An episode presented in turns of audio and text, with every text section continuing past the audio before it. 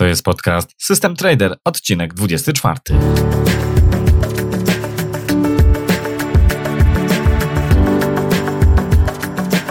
Interesujesz się inwestowaniem na rynkach kapitałowych? Szukasz swojego sposobu na oszczędzanie i pomnażanie pieniędzy? Zastanawiasz się, jak postawić swoje pierwsze kroki na giełdzie?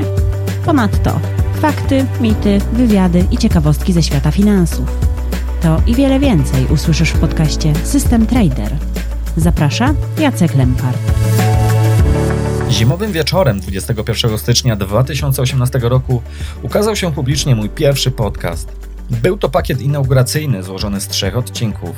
Gwoździem wieczora był wywiad z profesjonalnym traderem, współtwórcą znanego portalu finansowego Stuk.pl Krzysztofem Łucjanem. W ramach tego pakietu inauguracyjnego były jeszcze dwa odcinki. Pierwszy to Mega Maraton, 6 godzin nagrania w wersji solo o podstawach rynków finansowych. Kolejny odcinek to wywiad z moim kolegą, który inwestuje w nieruchomości. Łącznie niemal 10 godzin materiału w formie podcastu.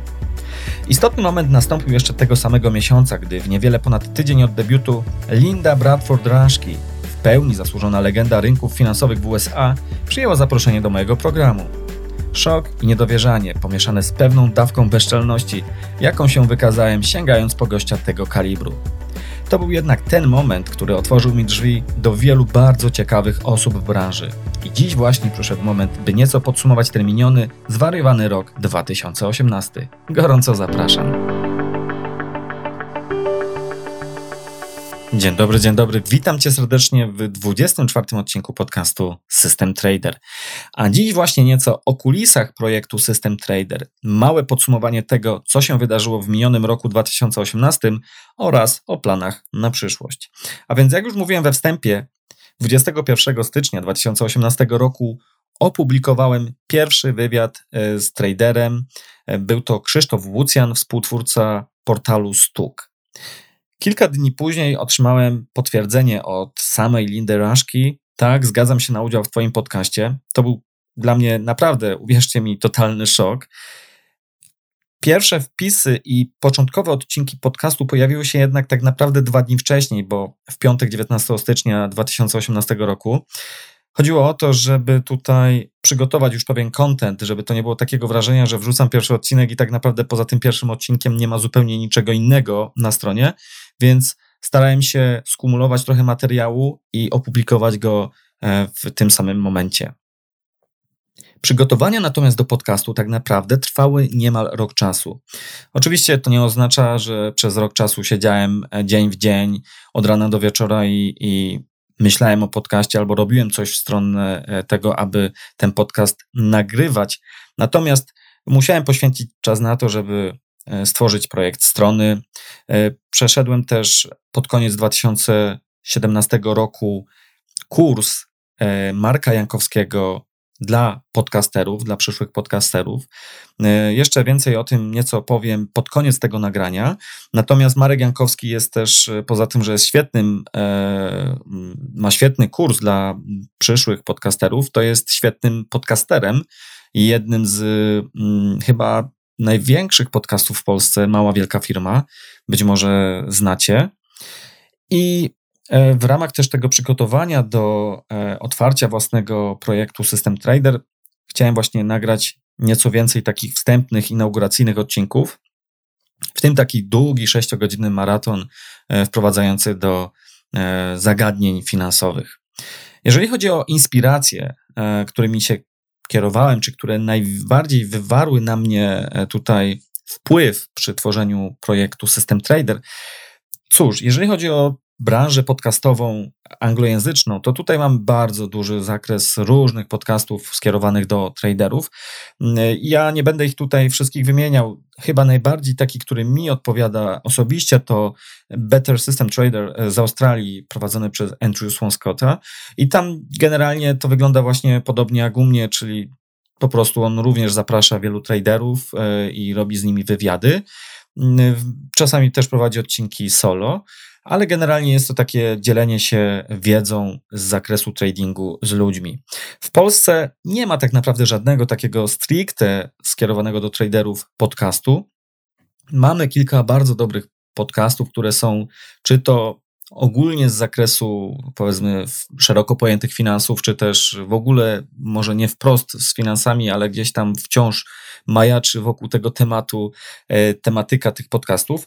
Oczywiście jeden z wielkich podcastów, który wymieniłem, to mała wielka firma Marka Jankowskiego. E, tutaj ukłony dla Marka, naprawdę szacun za, za to, jaką wielką rolę on tutaj odgrywa w polskiej branży podcastingu. Kolejny wielki podcast, yy, znany też prawdopodobnie wielu z Was, to Więcej niż oszczędzanie pieniędzy Michała Szafrańskiego. To jest naprawdę też świetne źródło informacji i mm, zdecydowanie polecam każdemu. Kolejny fajny, ale już nieco młodszy podcast to 21% rocznie ze strefy inwestorów. Bardzo dobry podcast Marcina Iwucia. Ten jest z kolei bardziej podobny do tego, co tworzy mm, Michał Szafrański. I też, chociaż to co prawda nie jest podcast, ale bardzo też ciekawe materiały, to Tomek Jaroszek i jego kanał na YouTubie to się nazywa Doradca TV. Ale dlaczego w ogóle zdecydowałem się tworzyć taki projekt jak System Trader? No, przede wszystkim e, takim głównym motywatorem to jest po prostu moja pasja tradingu.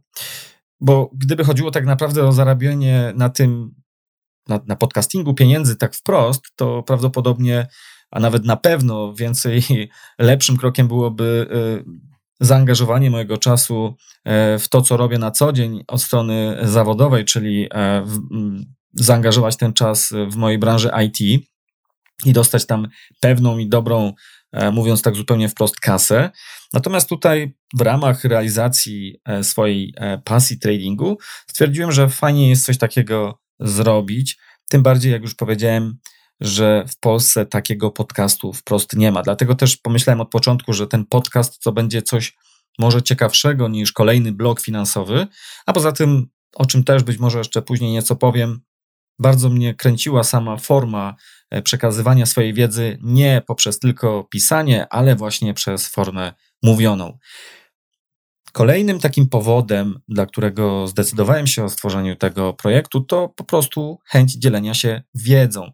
I być może brzmi to tak górnolotnie, ale nie ma w tym żadnego drugiego dna. Przy czym teraz rozumiem po roku nagrywania podcastów, jak tak naprawdę moja wiedza w gruncie rzeczy jest uboga i jak tak naprawdę jeszcze wiele przede mną. Nie chcę się tutaj kreować na jakiegoś eksperta, e, nie jestem zawodowym traderem, jest to przede wszystkim moja pasja, natomiast y, no, zajmując się tematem już ponad 10 lat, y, siłą rzeczy e, trochę tej wiedzy w tym czasie e, zdobyłem. Kolejnym powodem, dla którego zdecydowałem się o tym, żeby nagrywać podcast System Trader, to jest taki prozaiczny, po prostu tak, bo mogę sobie na to pozwolić. Mam z czego żyć, mam komfort tego, że mogę pozwolić sobie na eksperyment, nawet angażując pewne środki, pewien kapitał od strony finansowej w to wszystko, ponosząc jak gdyby w pełni świadomie ryzyko, że to nigdy do mnie nie wróci, po prostu, że to są tak w cudzysłowie utopione pieniądze, których ja nie odzyskam w taki sposób e, właśnie finansowy. Natomiast mam tę możliwość i z niej korzystam. Też takim powodem wcale nie banalnym, jeżeli chodzi o tworzenie podcastu, to jest poukładanie wiedzy na nowo i nowe inspiracje. Bo to jest tak, że nawet jeśli się przez te lata zbiera pewną wiedzę, to tak naprawdę to, że chcemy powiedzieć coś i usiąść przed tym mikrofonem i przekazać trochę tej wiedzy innym, czy też przygotować się i przeprowadzić wywiad z kimś w branży finansowej, to my musimy do tego tematu podejść z nieco innej perspektywy. I to tak naprawdę powoduje, że e, cały czas porządkuję sobie tutaj tę wiedzę na nowo i cały czas pojawiają się tutaj też nowe inspiracje. Nie zdawałem sobie sprawy z tego, jak rozwijające dla mnie będzie nagrywanie podcastów z innymi traderami. Czy przekłada się to na moje wyniki w tradingu, moim osobistym? osobistym? Myślę, że zdecydowanie za wcześnie o tym mówić. Na pewno spoglądam na wiele rzeczy zupełnie inaczej oraz mam dostęp do wielu mega ciekawych materiałów, o których wcześniej nawet nie marzyłem. Prowadzę też swój taki w cudzysłowie tradingowy research na kilku nowych y, dla mnie polach. Coś, czego pewnie bym nie robił wcześniej, bez możliwości zainspirowania się właśnie gośćmi z, y, z mojego podcastu. Kolejny powód to jest y, powód, o którym już wspominałem, żeby stworzyć taki projekt jak System Trader, to po prostu posłucha podcastów dla traderów w Polsce. To jest jedno, ale też drugie, to w Polsce mamy też bardzo niski poziom. Ja przepraszam, że to mówię, chociaż też ja się osobiście nie uważam za, za żadnego eksperta, ale niestety mamy bardzo niski poziom wiedzy w przestrzeni publicznej, szczególnie w jakimś, na jakimś Facebooku. To w ogóle to, co można tam znaleźć, to opada wszystko dosłownie człowiekowi. Dominuje coś w stylu 20% zarabiać w tydzień, no, no nie wiem, jak to nawet skomentować w tym momencie. Może jak na 100 tysięcy, które mówią takie bzdury, życzyłbym chociaż jednej osobie z tych 100 tysięcy, żeby za 20 lat uzyskała średnią 20%, ale rocznie. I naprawdę szapoba wtedy. Ale to jest temat zupełnie na inną historię. Jeżeli jesteśmy w obszarze powodów, dla których jeszcze tutaj zdecydowałem się nagrywać ten podcast, to no jest ich jeszcze tu kilka, ale jednym z nich jest też to, że lubię po prostu radio. A tym bardziej jeszcze za czasów RMF, jako dzieciaka, kręciło mnie to, co się tam dzieje, jaka magia radia jest, e, jak ona potrafi działać na wyobraźnię człowieka. Jak się okazało, że jeden z kursów dla podcasterów jest prowadzony przez byłego dziennikarza radia RMFFM Marka Jankowskiego z podcastu Mała Wielka Firma, to po prostu to było takim dopełnieniem całości i, i to było takie wręcz spełnienie mojego dziecięcego marzenia, dużego już teraz chłopca. Kolejnym powodem tworzenia podcastu, e, i tutaj też będę tak mówił zupełnie wprost, bez owijania w bawełnę. Ja jestem przedsiębiorcą, poza tym, że działam w branży IT, jestem po prostu przedsiębiorcą, tworzę oprogramowanie i być może, być może, i to jest takie duże być może, podcast w przyszłości będzie formą platformy sprzedażowej dla, dla moich produktów. Przy czym, no mówię, nie chciałbym tu być nieszczery, mówiąc, że jako przedsiębiorca nie analizuję różnych rzeczy, różnych możliwości generowania zysków. E, na pewno jednak nie chcę robić niczego wbrew sobie, ani niczego w taki sposób e, nienaturalny, coś na siłę. Nie mam natomiast doświadczenia z, z, ze sprzedawaniem czegokolwiek przez podcast i nie chcę tego robić już jutro ani pojutrze. Natomiast byłbym nieszczery, gdybym nie brał takich rzeczy pod uwagę, bo takie rzeczy się na świecie dzieją. Natomiast ja jeszcze na tą chwilę nie wiem do końca, jak to ugryźć. Założyłem sobie jednak tutaj coś takiego, że absolutnie nie będę robił z siebie pajaca. To znaczy, być może niektórzy y, już y, myślą, że jestem pajacem, ale ja sobie tak wewnętrznie powiedziałem, że nie chcę się sprzedawać za jakieś głupoty, nie chcę robić z siebie idioty. Chcę być absolutnie szczery w przekazie i układ jest prosty. Pomimo, że podcast kosztuje mnie sporo czasu, wysiłku i też niemałych nakładów finansowych, ale nawet jeśli nie zarobię wprost na podcaście ani złotówki, to ja już zarobiłem ogrom doświadczenia i dostęp do najlepszej wiedzy u świetnych traderów, o czym jeszcze później nieco powiem. I to samo w sobie już ma też ogromną wartość dla mnie. Jeśli coś miałbym sprzedać, czyli najpewniej jakieś oprogramowanie e, w przyszłości, to musiałbym mieć absolutnie przekonanie, że to przedstawia realną wartość dla ludzi, że rozwiązuje jakieś konkretne problemy, że pomaga w czymś realnie, że nie jest to sprzedawanie komuś marzeń, nie chcę, nie mogę e, w kimś wytworzyć błędnego przekonania o czymś nierealnym, ale atrakcyjnym, a następnie na tym zarobić. Także mówię o tym teraz, ale nie, chciał, nie chciałbym, żeby teraz od razu powstało takie wrażenie, że to wszystko tylko tak naprawdę będzie dążyło do tego, żeby coś komuś wcisnąć na końcu. Mm, właśnie nie. E, postawiłem sobie wręcz przeciwny e, tutaj cel, żeby postawić na jakość. Na jakość. A jakie mam obawy? No właśnie, obawy związane z nagrywaniem podcastu są dość oczywiste. Boję się o to, żeby nie być posądzonym o bycie takim szarlatanem czy naciągaczem. E, e, nie jestem i nie będę nigdy drugim, nie wiem, Soroszem czy, czy, czy Buffettem, który jest tak bardzo e, powszechnie wymieniany tutaj, przez, odmieniany przez chyba wszystkie przypadki w branży finansowej. Ale to nie znaczy, że nie mogę mówić o finansach, nie mogę zapraszać ludzi, którzy mają coś do powiedzenia w branży finansowej, i dodać tutaj jakąś wartość do tej e, debaty. Osobiście jestem samoukiem, nie pracowałem nigdy w żadnej instytucji finansowej, więc też nie chcę tutaj kreować się na nie wiem kogo. Natomiast no, są to pewne obawy, że ja czasami szczerze mówiąc, sam sobie zadaję pytanie, czy ja powinienem komukolwiek mówić cokolwiek o finansach, jeżeli sam nadal się uczę. Bałem się też y, czegoś prostego, że, że wyjdę na idiotę. Być może już wyszedłem w oczach niektórych na idiotę. Mm, wbrew pozorom, jeśli ktoś myśli inaczej, to nie nagrywam podcastu dlatego, że jestem taki super otwarty i przebojowy, bo paradoksalnie jestem osobą bardzo nieśmiałą i ciężko mi przychodzi poznawać nowe osoby. Nie jestem też taki przebojowy. Bałem się, jak to wszystko wyjdzie. Do dziś y, każdy dla mnie wywiad przeprowadzany z kimkolwiek to jest y, masa stresu, masa naprawdę nerwów.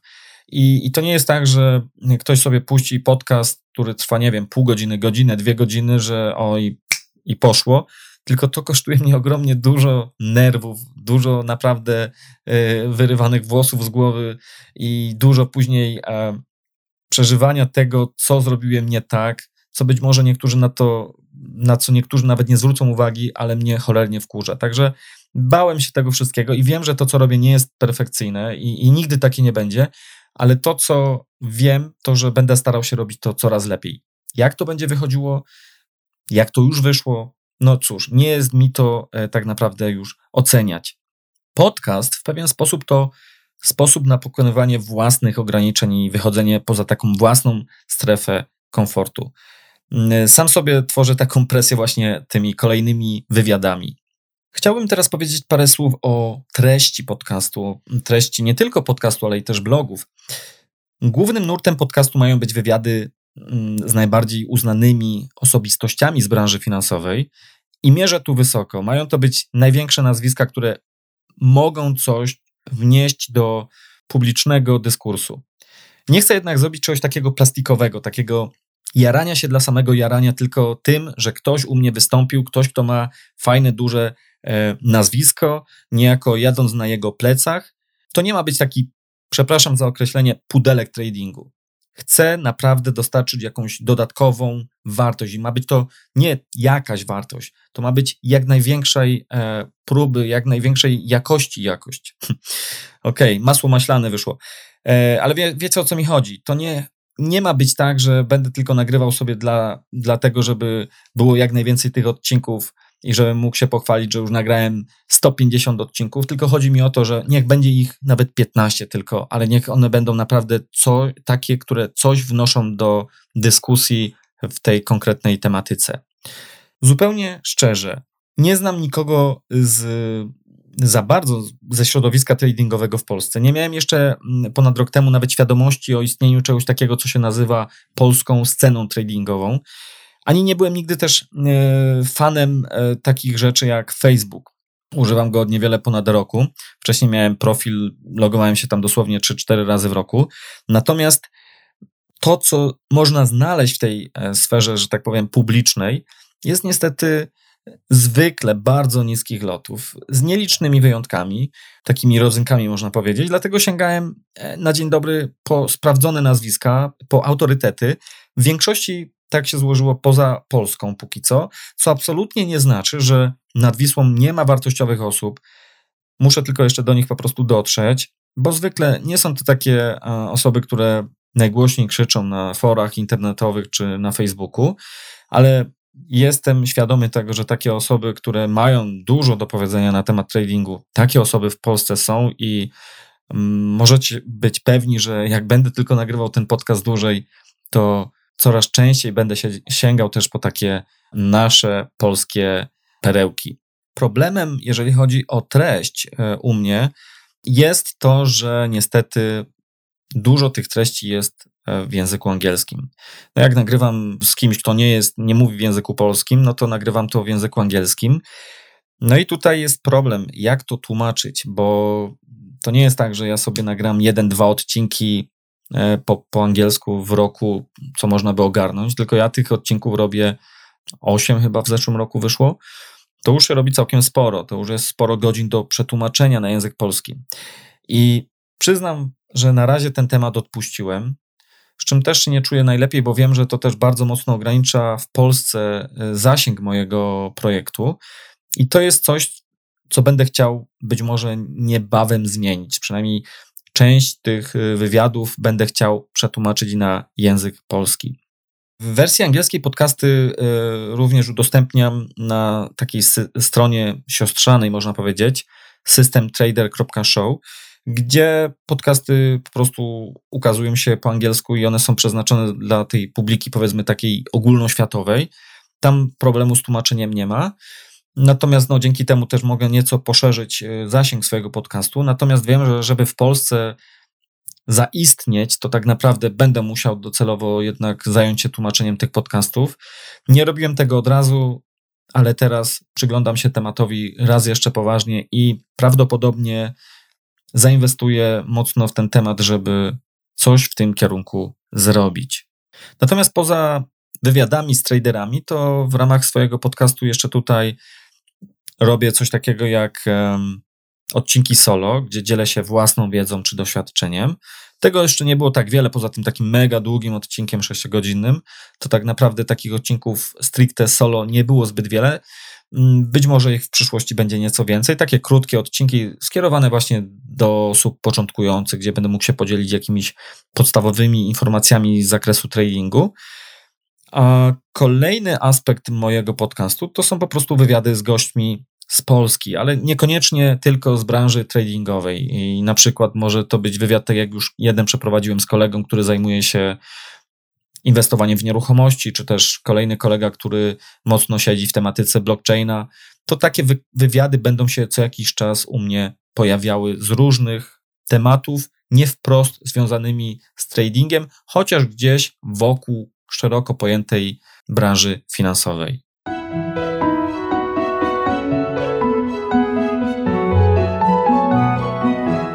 Wielokrotnie pojawia się pytanie, dostawałem czy to mailem, czy gdzieś tam na Facebooku, czy, czy w jakiś jeszcze inny sposób, jak w ogóle pozyskuję takie osoby do podcastu? Bo wszystkim wydaje się, że to jest jakaś ogromna magia, że nagle prowadzę wywiad z Lindą Raszki albo z kimś tam jeszcze. Nie ma w tym żadnej magii. Ogólna y, zasada jest taka, po prostu odezwałem się do nich, powiedziałem, jak jest, że startuję z podcastem, albo że już mam taki podcast, nagrałem z tym i z tym taki, taki wywiad i tyle. No, co mogłem e, stracić? Mogłem stracić tyle, że powiedzą mi nie. Tak naprawdę większym problemem, jak się okazało, jak e, zaproponowałem wywiad Lindzie, to jak do mnie dotarło, że ona powiedziała tak, że trzeba to już wziąć na klatę. Jak już się zgodziła na to, żeby uczestniczyć u mnie w podcaście, to teraz ja muszę cholera zrobić tak, żeby przygotować naprawdę dobre pytania i żeby te pytania jakoś umieć ładnie wyeksponować i zrobić z tego dobry podcast. No i tak poszło. Najpierw y, uderzyłem do Krzyśka Łucjana, Krzyśka poznałem już w 2008 roku. On tego nie pamięta oczywiście, bo e, to było w ramach e, studiów podyplomowych, więc studentów było wielu, a on był jeden, no więc mi znacznie łatwiej było jego zapamiętać niż jemu każdego ze studentów. Natomiast wtedy miałem pierwszy kontakt z Krzyśkiem i od tamtego czasu śledziłem też, też Krzyśka, jeszcze wówczas e, pojawiał się na stuku, Wiedziałem, jaki mam mniej więcej warsztat, bo poznałem to, co miał do przekazania w ramach y, tych zajęć na uczelni i poprosiłem go o to, czy zechciałby tutaj wziąć udział w moim podcaście. Polecam zresztą ten wywiad, bo on pokazuje kogoś z Polski, kto zajmuje się profesjonalnym e, tradingiem, e, kto ma za sobą ponad 20 lat e, doświadczenia i co jest już samo w sobie unikatem e, nad Wisłą. Poza tym, niestety, ale tak to jest, że osoby, które robią coś sensownego, nie są tak po prostu widoczne w Polsce, gdzie króluje Forex, szybkie zyski, totalny kicz. Sorry za mocne słowa, ale tak to niestety wygląda w bardzo dużej mierze. A Krzysiek jest jak gdyby z boku tego wszystkiego. Y, wielu traderów, w cudzysłowie, nawet nie słyszało o Krzyśku, o istnieniu Krzyśka, a jest to naprawdę bardzo wartościowy facet, który ma dużo ciekawych rzeczy do powiedzenia. Swoją drogą, zaliczyłem tam pierwszą wpadkę, nagrywając ten podcast, bo podcast wyszedł na tyle kiepsko z mojej strony, żeby nie było. I poprosiłem Krzyśka, czy zechciałby nagrać go raz jeszcze. Także były dwa podejścia do nagrania tego podcastu. Jeżeli chodzi o Lindę, no to cóż, napisałem do niej szczerze i otwarcie, co robię, kim jestem. I bardzo szybko, dosłownie kilka godzin później otrzymałem odpowiedź. Nieskromnie też dodam, że jeżeli chodzi o Lindę, to e, ponieważ wysłałem jej pytania, jakie będę jej chciał zadać w trakcie e, podcastu, wywiadu, to Linda pochwaliła mnie za te pytania i to było, no nie wiem na ile kurtuazją z jej strony, natomiast to dodało mi trochę takiej odwagi, że jednak może nie jestem takim totalnym idiotą, który po prostu e, e rzuca się e, z motyką na księżyc. Jeżeli chodzi o Lindę, to Linda e, Raszki jest dla mnie taką bardzo wyjątkową osobą, ponieważ jest zarazem bardzo skromna, a wiem, i jest to powszechnie znany fakt, ma ogromne osiągnięcia, jeżeli chodzi o trading.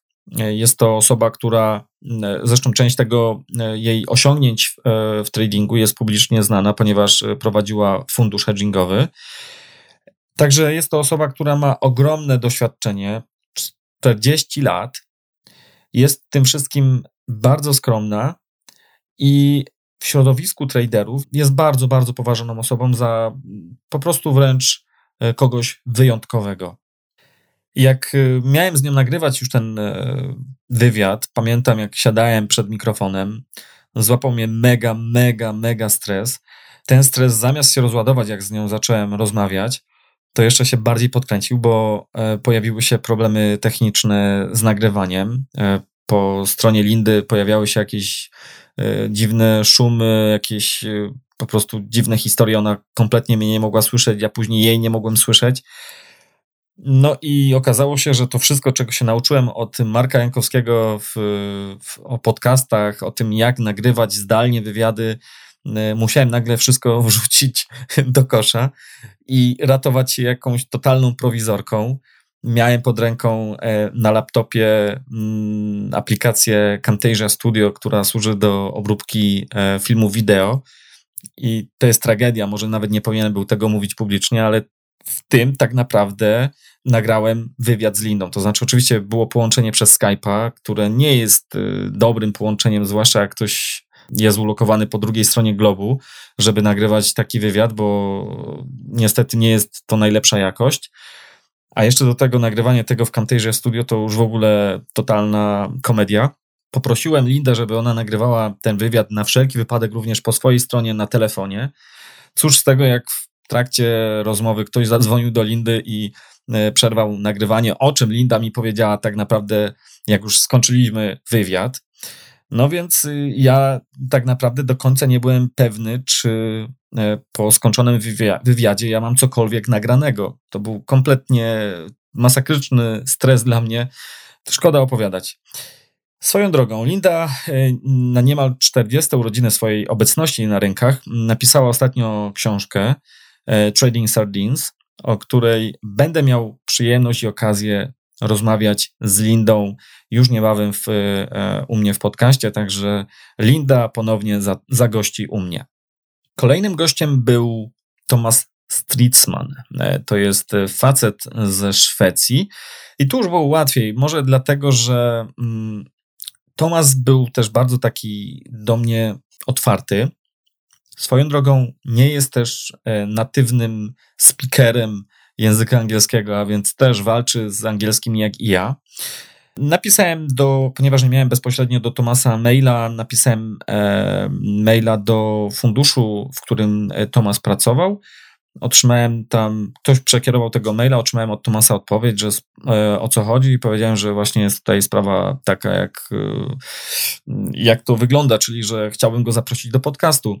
I przyznam, że Linda otworzyła tutaj drzwi, bo Thomas Lindę znał e, ze swoich wcześniejszych podróży do Stanów Zjednoczonych, gdzie jeszcze pracował dla magazynu Futures Magazine.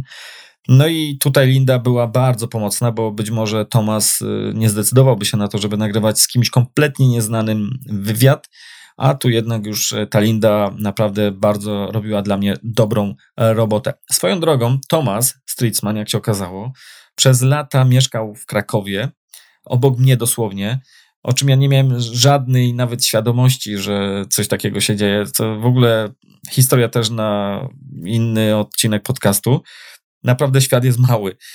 Natomiast y, w Polsce Thomas Stritzman może jest znany z tego, że mniej więcej, ja już nie pamiętam, ale gdzieś w początkach lat 2000, z 15 lat na pewno temu, y, napisał bardzo ciekawą książkę o y, systemach tradingowych. Wtedy to był dość unikatowy podręcznik, można powiedzieć, ponieważ podejście algorytmiczne do tradingu nie było w tej powiedzmy takiej masie retail tradingu, czyli takich traderów, amatorów, nie mówię tutaj o profesjonalistach, y, nie było zbyt wiele na ten temat i książka Tomasa Stritzmana była jedną z, z grona pierwszych takich książek, które poruszały tę tematykę, więc mm, ja Tomasa też znałem od lat y, właśnie z książki i było to dla mnie ciekawym doświadczeniem móc później z nim rozmawiać y, na żywo.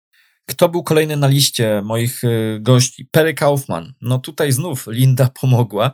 E, swoją drogą Perry i znów powiem, świat jest mały, jest dobrym znajomym Lindy e, i znają się bardzo dobrze. Perry ma bardzo dobre zdanie o Lindzie, Linda o nim, oboje chyba się uwielbiają. Nie wiem, czy powinien był to mówić. W każdym razie e, Perry Kaufman to jest legenda e, podejścia algorytmicznego w Stanach Zjednoczonych. Facet, który zaczynał w temacie działać jeszcze w latach 70., więc to już jest praktycznie niemalże 50 lat doświadczenia. Mm, z Terem Kaufmanem nadal mam taki bardzo serdeczny, ciepły kontakt i być może jeszcze o nim usłyszycie u mnie w podcaście, ale nie chcę niczego tutaj e, zbyt wiele w tym momencie mówić, bo nic pewnego. Perry to jest po prostu taki, miałem wrażenie, jak z nim, zresztą do dziś, e, jak z nim mam kontakt, to jest taki niemal jak ojciec, facet, który jest bardzo serdeczny, bardzo ciepły, taki bardzo stateczny, już facet po 70 i który naprawdę jak coś powie, to, to ma to wielki sens, widać to ogromne doświadczenie w nim i, i to jest coś takiego niesamowitego, zwłaszcza jak człowiek przeskoczy z jakichś takich czytania klimatów forexowych, chociaż ja sam nie, e, nie funkcjonuję na rynku forexowym i nagle widzę, mam maila od Perego i tam poruszamy jakiś temat, to, to po prostu jakiś, jak inna planeta. No, też jest temat być może kiedyś na jakiś odcinek, jak wygląda e, trading w wydaniu profesjonalistów versus tego, co robią ludzie, którzy starają się wejść e, w świat tradingu i inspirują się rzeczami, które nie mają kompletnie żadnego sensu, a znajdują takie rzeczy w internecie. Kolejnym gościem był Andrea Unger, Włoch. Tu już było z górki. Miałem e, na swoim koncie wywiad z Tomasem, z Lindą, z Perym, więc y, Andrea Unger tylko się cieszył, że być może on tutaj też dołączy do tego peletonu. Oczywiście mówię to trochę z przekąsem. Y, Andrea Unger to jest bardzo uznany facet, y, który jako chyba jedyny na świecie zdobył czterokrotnie jakąś statuetkę, wygrywając konkursy trade traderskie. Chociaż powiem otwarcie, nie lubię takich konkursów tradingowych, bo to jest pewna specyfika, która z profesjonalnym handlem nie ma E, wspólnego, z realnym handlem nie ma wiele wspólnego, która wymaga podejmowania mm, ogromnego ryzyka i gry dosłownie na, na granicy bankructwa. To nie jest tak, że nie doceniam osiągnięć Andrea Ungera, że mnie został źle zrozumiany, bo wygrywając cztery razy konkurs ogólnoświatowy, to tutaj nie jest to kwestią przypadku już tylko i wyłącznie. Natomiast y, chodzi mi o to, że jeżeli y, ktoś postrzegać będzie tylko i wyłącznie trading przez pryzmat tego, że ktoś rok po roku zarabiał po kilkaset procent, to to nie jest dobry powód po to, żeby e, wchodzić e, w świat tradingu. Po prostu rzeczywistość wygląda długoterminowo znacznie, znacznie inaczej i trzeba mieć świadomość ryzyka, a tutaj w takich konkursach to ryzyko jest zupełnie jak gdyby na marginesie. Widzimy tylko tych zwycięzców, a nie widzimy całego szeregu traderów, którzy po drodze po prostu wyzerowali konta. Okej, okay, bo już trochę e, czasu upłynęło, a ja tak e, nieco się zagadałem. Kolejnym gościem był Tom Basso. Tu miałem w ogóle obawę, czy Tom Basso przyjmie zaproszenie, pomimo tego, że już mam pewien track record e, podcastowy. Ja pierwszy raz o Tomie czytałem w książce Van Tarpan, nie pamiętam której już książce, gdzie Tom Basso zasłynął z tego swojego przeprowadzonego publicznie eksperymentu, gdzie powiedział, że tak naprawdę on może nawet wchodzić na rynek y, losowo, czy to długa, czy krótka pozycja, a swoją przewagę będzie wypracowywał odpowiednim zarządzaniem ryzyka. No i faktycznie, co prawda, to nie była jakaś metoda super zarabiająca, ale był w stanie utrzymać się nad wodą, coś nawet wygenerować jakiegoś zysku. I Tom Basso tam był y, w tej książce mm, Van Tarpa przeze mnie zapamiętany jako taki facet, który naprawdę ma ogromną charyzmę. Poza tym Tom Basso też się pojawił e, w książce Jacka Schweigera, zresztą podobnie jak Linda, e, Market Wizards, czyli mm, Czarodzieje Rynku. No i tam również y, Jack Schweiger e, uważał, że Tom Basso z tych wszystkich ludzi, których, mm, z którymi rozmawiał, to Tom Basso na nim wywarł największe wrażenie, ponieważ to jest, jak to określił, Mr. Serenity, czyli facet, który jest oazą spokoju. I faktycznie Tom Basso jest bardzo, bardzo spokojnym facetem, bardzo ciepłym facetem. Facetem, który też właśnie to, co uderza, jest bardzo skromny. Pomimo ogromnego sukcesu tradingowego, finansowego w życiu, w wieku 51 lat, przeszedł na emeryturę. Naprawdę, facet, który mógłby robić za celebrytę, a naprawdę jest facetem, który potrafi rozmawiać z drugim człowiekiem po prostu jak z człowiekiem. I to jest coś bardzo uderzającego, ujmującego i wielki plus dla Toma Basso. Mm, bardzo, bardzo e, fajny facet. Polecam wywiad z Tomem Basso. Kevin Davey, kolejny facet e, w Polsce nieco mniej znany. Poznałem go z dobrej książki o handlu algorytmicznym, którą popełnił chyba w 2010 czy 2011 roku, whatever, już nie pamiętam, ale bardzo fajna książka. Natomiast Kevin e, to jest taki ciekawy przypadek o tyle, że to jest facet, który odszedł z etatu i zaczął handlować na własny rachunek i od mniej więcej 2008 roku albo 2007 to robi już.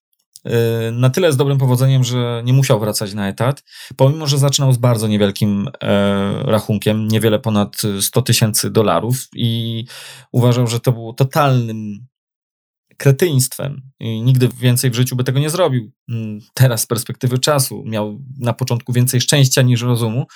Natomiast y, to, że miał szczęście na początku to jedno, ale to, że potrafił e, to szczęście później zachować, to już e, samo szczęście w sobie by e, tutaj nie grało roli, on po prostu musiał pokazać swoje umiejętności i to, że ten początkowy sukces zatrzymał i nadal funkcjonuje w tradingu i żyje z tego tradingu, to, to jest coś, co e, budzi szacunek. Robert Pardo, kolejny gość, już przedostatni na mojej liście, jak jeszcze e, ktoś nie usnął.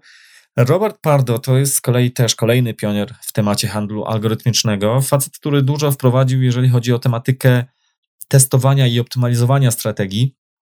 E, w roku 2008 wznowił swoją książkę właśnie w, w tym zakresie.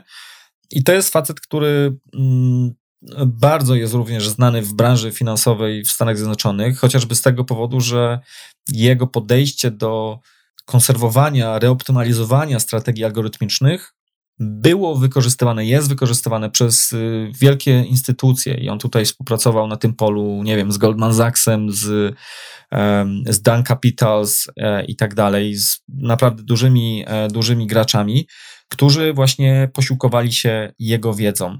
E, on sam też zresztą zarządzał funduszem. W 2008 roku wygrał w magazynie Futures tytuł tradera roku, zgarniając wynik 142% na realnym, wielomilionowym kapitale. Mm, także facet absolutnie bardzo ciekawy. Zresztą z Robertem mam ciągły kontakt. E, na chwilę obecną też nie będę więcej mówił, bo nie wiem, e, do czego jeszcze ta moja współpraca z Robertem Pardo nas doprowadzi. Natomiast e, jest to facet, od którego naprawdę bardzo wiele od wywiadu byłem w stanie się nauczyć, nadal się uczę. I sam jestem ciekaw, do czego to mnie czy jego doprowadzi. I ostatni gość na mojej liście, jeżeli chodzi o rok 2018, to jest Larry Connors. I to jest facet, kolejna ikona też w branży finansowej w Stanach Zjednoczonych. Ja przepraszam, że cały czas mówię o ikonach i tak dalej. To nie chodzi o to, żeby się jarać tylko tym, że tutaj mamy z jakimiś legendami, z jakimiś dinozaurami do czynienia. E, facet jest naprawdę uznany, ponieważ też zajmuje się rękami już bardzo długo, ponad 30 lat. Y, Street Smarts y, w połowie lat 90. opublikował taką książkę właśnie razem z Lindą Raszki, a więc znów świat jest mały, znają się bardzo dobrze.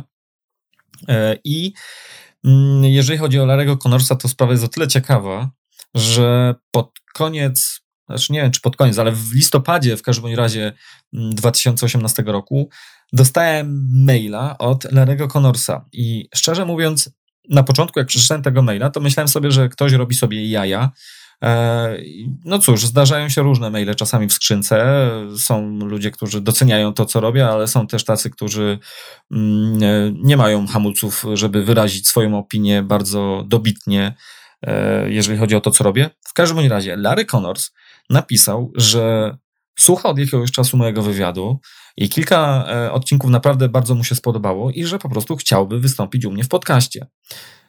Także mi szczena opadła. Naprawdę weryfikowałem, czy domena, z której to było wysłane, czy to nie jest jakiś fake kompletny, czy to nie jest może jakiś bot i w ogóle. No ale okazało się, że to faktycznie był prawdziwy Larry Connors i to nie pisał przez sekretarkę, chociaż e, mógł. Później zresztą jak załatwiałem, no, o czym zresztą za chwilę powiem, e, kolejną sprawę, to oczywiście mógł to zdelegować na sekretarkę, natomiast on naprawdę osobiście E, postarał się do mnie napisać i zapytać. I nawet nie, nie powiedział, że ja chcę, nie wiem, opublikowałem książkę, chciałbym właśnie o tej książce, żebyś mi zapromował książkę. Nie było czegoś takiego tam zupełnie. E, on po prostu chciał ze mną porozmawiać w wywiadzie. Nie wiem, na ile to była kurtuazja z jego strony. Tak faktycznie było. No i e, jeżeli chodzi o Larego, to w ogóle tutaj taka też ciekawa historia się zdarzyła, że zaliczyłem bardzo dużą wpadkę już jak nagrywaliśmy. Mianowicie w pewnym momencie nie zapisałem końcówki wywiadu. To znaczy nie zapisałem jego ścieżki wywiadu. E, robię to w takiej aplikacji internetowej CleanFit i tam po prostu ścieżka gościa jest nagrywana e, w przeglądarce bezpośrednio do pliku Wave. Ja co jakiś czas zapisywałem sobie aktualizację tego pliku Wave z dotychczasowym nagraniem, bo swoją część nagrania robię tutaj na swoim dyktafonie cyfrowym. No i Rozmowa bardzo fajnie nawet e, wychodziła. Pod koniec po prostu się pożegnaliśmy, a ja po prostu zamknąłem przeglądarkę i wtedy sobie pomyślałem, ja, człowieku, co ty zrobiłeś? Nie zapisałeś sobie wywiadu z Larym. Także totalna lipa. Zastanawiałem się na początku w ogóle, czy może jakoś dałoby się to, nie wiem, skrócić ten wywiad i tak, żeby po prostu nikt się nie domyślił, ale pomyślałem sobie, że to byłoby nawet nieuczciwe ze strony Larego, bo no, on powiedział coś, a ja po prostu bym tego nie opublikował. Więc y, odezwałem się do Larego. Y, Lary wiedziałem, że był bardzo zajęty w tamtym czasie, bo też był y, naprawdę miał tam szereg spotkań i, i to widać było, że, że jest tam zabiegany, jak z nim rozmawiałem. Natomiast no, poprosiłem go, słuchaj, Lary, czy byłaby możliwość jeszcze dogrania kawałka tego odcinka, bo po prostu głupia sprawa, ale no, jestem idiotą i, i nie zapisałem sobie tego, co powiedziałeś. Lary y, powiedział, że nie ma problemu, y, co prawda jest gdzieś tam w, w biegu i poprosi swoją sekretarkę, żeby tutaj zaaranżowała dogrywkę tego y, wywiadu. Tak się zresztą też stało. Także myślę, że ktoś, kto słuchał tego wywiadu, nawet nie wiedział, że on był składany. No cóż, zdarza się, ale no, no cóż, jesteśmy tylko ludźmi. No i pytanie też, jakie parę razy otrzymałem od różnych osób, to czy to jest tak, że ja się odezwę do jakiegoś e, znanego faceta z branży e, z prośbą o to, czy zechciałby wystąpić w podcaście i on się po prostu tak otwarcie od razu zgadza. No nie, no, prawda jest taka, że to nie jest aż tak magicznie. To znaczy, może jeszcze inaczej. Nie wszystko się udawało. Jedna osoba z Polski, nie będę tutaj wymieniał, nie będę mówił nazwiskami, odmówiła wprost udziału u mnie w podcaście. Z takich innych powodów po prostu powiedziała, że nie i ja to szanuję. I to był właściwie de facto jedyny przypadek, że ktoś mi wprost powiedział: Nie, nie będę w Twoim podcaście. Natomiast yy, miałem jeden przypadek nie do końca udanego wywiadu z osobą, która nie jest może znana w branży, właściwie w ogóle nie jest znana w branży. Nie jest to też osoba z Polski, z którą nagrywać miałem podcast w dwóch odcinkach i w międzyczasie mm, po prostu coś poszło nie tak. Też nie będę wchodził w szczegóły. I w koniec końców po prostu nie, nie doszło do, do nagrania tego drugiego odcinka i teraz z perspektywy czasu myślę sobie, że jest ok, fajnie nawet, dobrze się stało. Natomiast y, no jest to jakaś pewna porażka z, mojego punktu widzenia, mimo wszystko, bo nie doprowadziłem, nie dowiozłem czegoś do końca. Natomiast o, jeżeli chodzi o takie znane e, osoby z branży, z którymi chciałem przeprowadzić wywiad. Mam dwa, trzy takie nazwiska, powiedzmy, gdzie robiłem w cudzysłowie podchody do, do pewnych osób i te osoby nie powiedziały mi, nie, nie nagram z tobą podcastu, natomiast no, temat jest nadal gdzieś tam w zawieszeniu, to znaczy przeciąga się to w czasie z takiego czy innego powodu i nie wiem, czy te wywiady jeszcze będą uskutecznione, natomiast y, tak naprawdę miałem tylko jeden przypadek takiego wprost jasnego powiedzenia nie, nie wezmę u ciebie w podcaście udziału. I to była osoba paradoksalnie z Polski.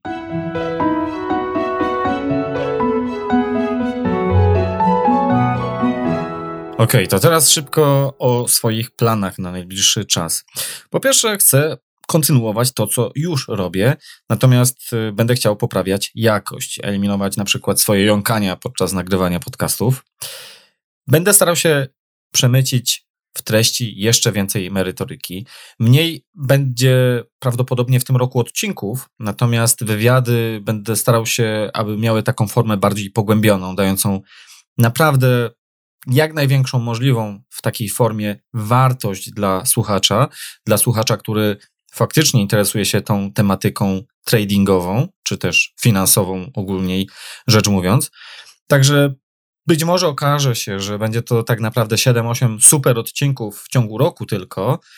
Natomiast wychodzę z założenia, że w treści mamy bardzo dużo różnych informacji, treści z takich czy innych źródeł. Natomiast to, co jest problemem, ja mówię tutaj stricte o tradingu w tym momencie, to jest jakość prezentowanych, publikowanych danych, publikowanych informacji, i dlatego ja będę starał się tutaj jak najlepiej to tylko jest możliwe przemycać jakościowe materiały.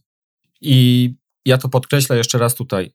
Chcę uniknąć takiego w cudzysłowie jarania się tylko faktem wyhaczenia kogoś znanego z branży, żeby powiedzieć sobie, że u mnie była Linda Bradford-Raszki w, w podcaście, jeżeli Linda pojawi się jeszcze raz u mnie w podcaście, to nie po to tylko, żebym mógł sobie powiedzieć, wow, jest Linda, tylko żeby naprawdę móc przekazać coś wartościowego, żeby móc coś tutaj w tym dyskursie, w tej debacie dodatkowego od siebie, jakąś cegiełkę dołożyć. W tym roku 2019, e, w styczniu, opublikowałem bardzo obszerny wpis blogowy i takich e, wpisów blogowych w przyszłości również kilka pojawi zapewne. Natomiast to nie będzie tak, że będę pisał każdego miesiąca, czy wręcz kilka w miesiącu takich e, wpisów. Wpis, który opublikowałem, tworzyłem łącznie chyba kilka tygodni i tak naprawdę patrząc na standardy blogowe, to pewnie długość tego wpisu była tak przytłaczająca, gdzieś około już 10 tysięcy słów, jeśli dobrze pamiętam że równie dobrze posłużyłoby to pewnie na 10 wpisów blogowych. Natomiast mi nie o to chodzi. Mi chodzi o to, żeby dawać taką informację, taką wiedzę, która naprawdę może mieć jakieś praktyczne zastosowanie i jest taką jeszcze evergreenową formą, czyli nie coś takiego, co napiszę dziś, a za miesiąc już się to zdeaktualizuje, tylko coś, co będzie można jeszcze wracać do tego, nie wiem, za kilka lat i nadal będzie miało swoją wartość. Wspomniałem też, że rozważam różne formy potraktowania podcastu jakie, jako takiej platformy sprzedażowej. Natomiast nie chcę tego zrobić tak na siłę, że o, robię z góry podcast po to, żeby coś sprzedać. Ale do czego zmierzam? Pracuję od pewnego czasu nad projektem oprogramowania finansowego, tak naprawdę dla swoich potrzeb. Na razie nie chcę więcej mówić, bo nie chcę po prostu zwyczajnie zapeszać. Nie wiem, co z tego jeszcze wyjdzie. Nie wiem, czy to będzie coś przydatne dla kogoś w ogóle poza mną.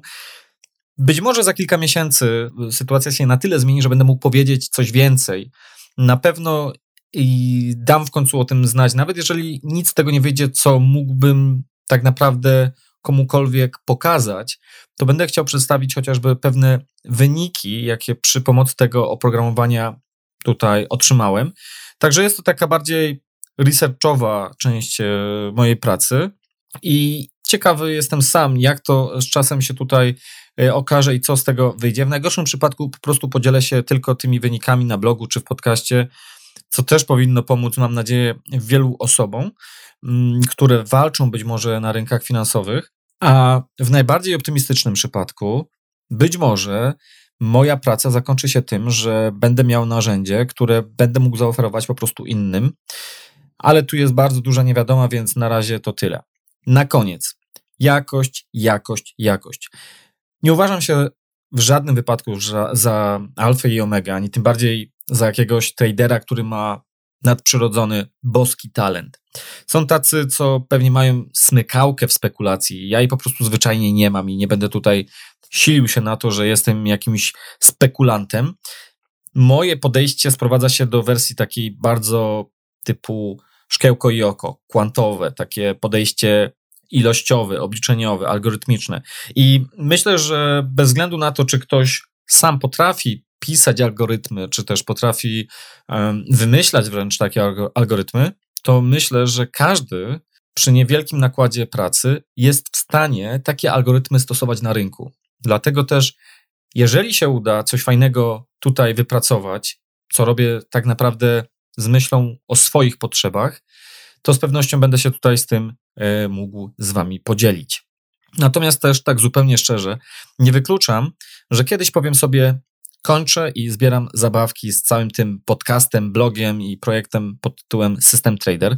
Na razie ciężko pracuję do końca tego roku 2019, a później podsumowanie zrobię kolejne i zobaczymy, gdzie jestem, w jakim miejscu i czy to ma sens, bo to też nie o to chodzi, żeby na siłę nagrywać coś i tworzyć e, po to, żeby tylko to robić. No, to musi mieć jakiś konkretny efekt i jeżeli tego efektu nie będę w stanie dostrzec e, za kolejny rok, no to po prostu wtedy powiem sobie uczciwie, że kończę to i, i przerywam. Jest dużo innych rzeczy, które mogę robić w tym życiu i naprawdę to nie jest tak, że jestem do tego przywiązany.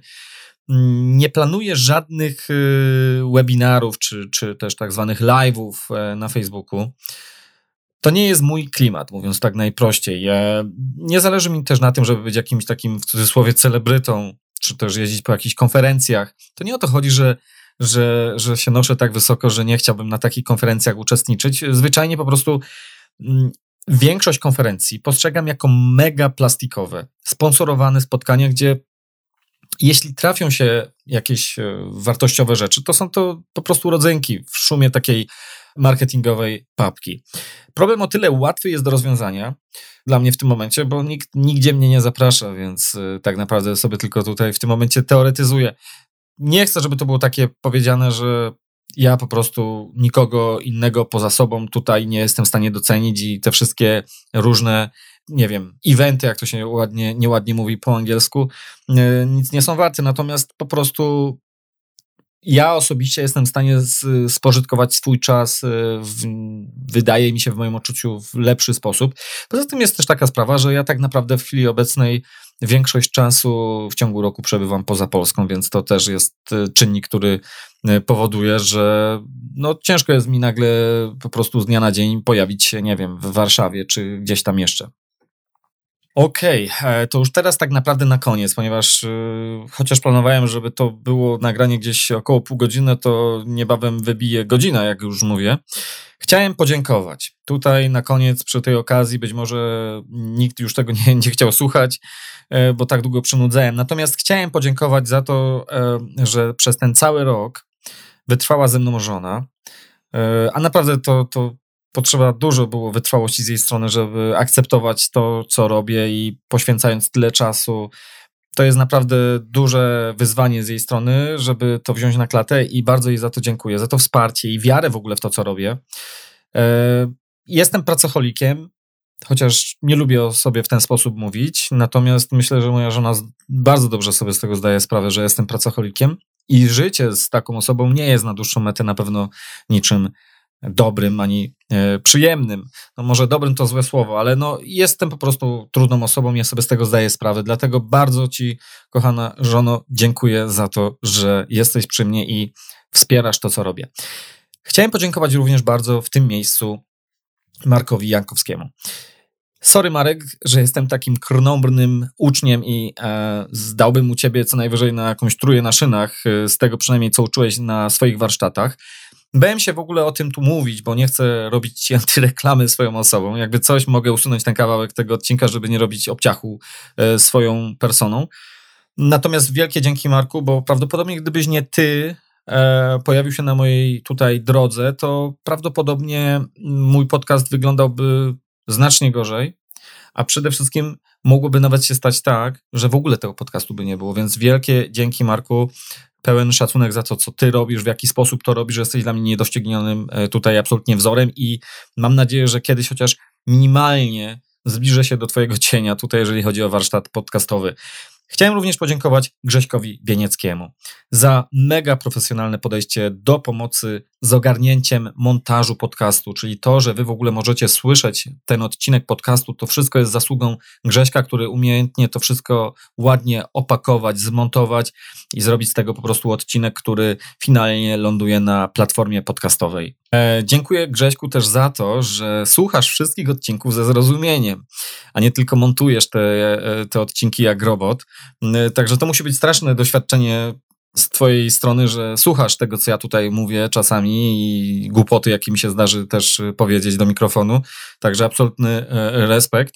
Polecam szczerze w ogóle każdemu, kto, kto chce zająć się podcastingiem, kurs Marka, a następnie w pakiecie od razu polecam Grześka Bienieckiego, do montażu tych odcinków, które będziecie tworzyć, bo myślę, że to jest y, absolutnie świetny pakiet, który każdy, kto chce zająć się e, podcastem, e, nie będzie żałował, że zainwestował e, te parę złotych w to, żeby na taki kurs pójść, a następnie, żeby wejść we współpracę z Grzegorzem Bienieckim.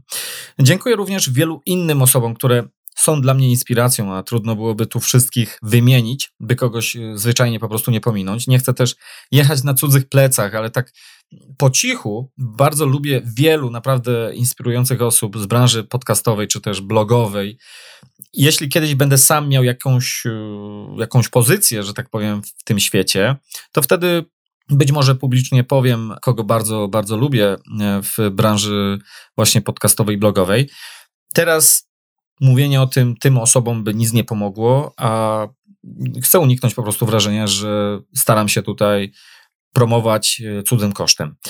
A na koniec chciałem podziękować Tobie, drogi słuchaczu, za to, że po prostu słuchasz tego, co mam do przekazania.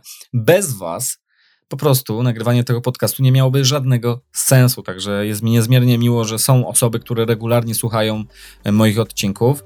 Będę starał się ze swojej strony robić wszystko, żeby były te odcinki jeszcze ciekawsze, jeszcze lepsze jeszcze bardziej wartościowe. I żeby też ten podcastowy warsztat z mojej strony był coraz lepszy. Tak więc raz jeszcze wielkie, wielkie dzięki. A już niebawem podcast z kolejnym niesamowitym gościem. E, w przygotowaniu jeszcze kolejny mega gość, także generalnie e, będzie się całkiem sporo działo w najbliższym czasie u mnie na kanale podcastowym. Sami zresztą to będziecie mieć szansę ocenić. Ja życzę Wam ze swojej strony wszystkiego najlepszego. Happy trading, jak to mówię tutaj po angielsku czasami do swoich e, anglojęzycznych słuchaczy. No i do usłyszenia niebawem. Jeszcze jedna rzecz. Szczegóły co do tego odcinka możecie znaleźć sobie na stronie systemtrader.pl łamane przez 024. Bye bye.